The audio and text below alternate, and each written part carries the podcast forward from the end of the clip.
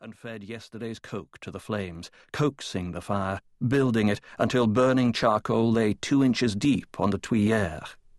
He lit the lamp, then unearthed his blade from the ashes in which he'd buried it overnight. He'd taken two days to straighten and harden the steel, six inches in the blade and four in the tang. Knives he'd made before, but this was his first dagger, and the requisite skill was multiplied in the weapon's double edged symmetry and the forging of strength in the spine. He hadn't perfected the symmetry, but the edges didn't roll beneath a file. He blew away the ash and sighted down the bevels and found no warp or screw. With a damp rag, he wiped the blade clean and worked its either surface smooth with pumice. Then he polished the blade until it gleamed dark blue with powder of emeril and butter. Now would his art be tested in the temper. On the charcoal bed he laid a quarter inch of ash, and on the ash the blade, and watched the colour creep through the steel, turning it face over face so the heat remained even. When the cutting edges glowed as pale as fresh straw, he pulled the blade clear with the tongs and plunged it into a bucket of damp soil. Burning vapours spiraled with a smell that made him heady. In this first quench, by his grandfather's law, the blade laid claim at its birth to the power of all four elements earth, fire, water, and air. Such a blade would endure. He rebuilt the coal bed and layered the ashes on top and took the lid from his second quench, a bucket of horse piss. He'd collected it the day before from the fleetest horse in the village. Can I watch, Mattie? For a moment his sister's voice vexed him. This was his work, his place, a man's place, not a place for a five year old girl. But Britta adored him. He always saw her eyes glow when she looked at him. She was the baby of the family. The death of two younger brothers before they could walk remained always at the back of Mattias's mind, or rather not their deaths, but the memory of his mother's grief and his father's silent anguish. By the time he turned, his anger was gone, and he smiled to see Britta in the doorway, her silhouette doll like in the first grey rumour of dawn. She wore a nightshirt and clogs, and she clenched her hands about reedy arms as she shivered.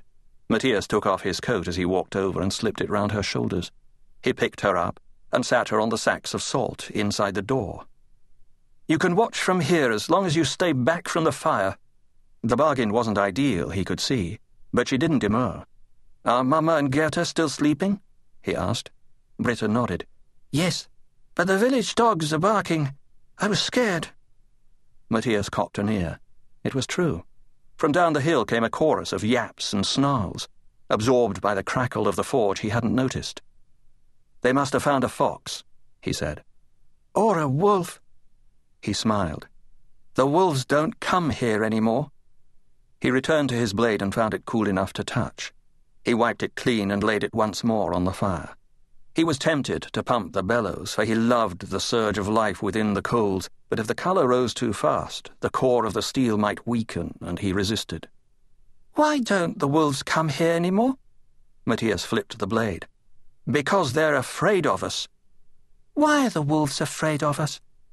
The edges flushed dark fawn, like a deer's coat in autumn, and he grabbed the blade with the tongs and flipped it again. And yes, the colour was even and rising still, with magentas in the spine and tang, and the second quench was upon him.